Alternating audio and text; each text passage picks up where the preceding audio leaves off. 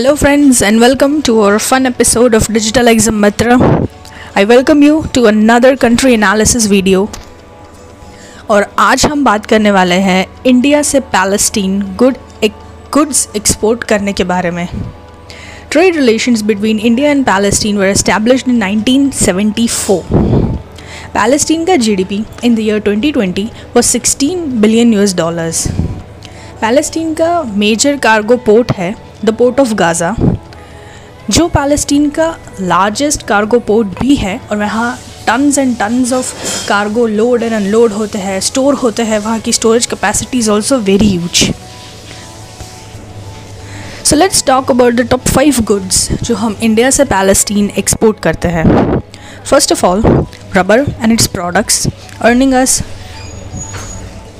1.5 crore rupees. Then pharma products 1.3 crore rupees.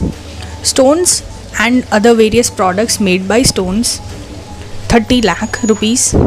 Miscellaneous goods miscellaneous goods 29 lakh rupees and finally optical equipments 13 lakh rupees you must be thinking Palestine में export बहुत कम हो रहा है India से I mean the top goods yields around two crore rupees but then you also must understand friends कि यहाँ competition भी काफ़ी काफ़ी कम है।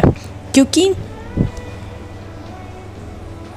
क्योंकि इंडिया से कम गुड्स एक्सपोर्ट हो रहे हैं। That means other countries are exporting more goods to Palestine अगर हम अपना एक्सपोर्ट इंडिया से पैलेस्टीन तक का बढ़ा देते हैं तो we can dominate the market and earn great amount of profit Palestine export करने के लिए बहुत सारे डॉक्यूमेंट्स की रिक्वायरमेंट होगी। इट इज़ नेचुरल तो ये सारे डॉक्यूमेंट्स आपको हमारे एक्सपर्ट से डिटेल में पता चलेंगे, आपको कौन से गुड्स के लिए कौन से डॉक्यूमेंट्स की रिक्वायरमेंट होगी। आपको बस ये एक आसान सा काम करना है।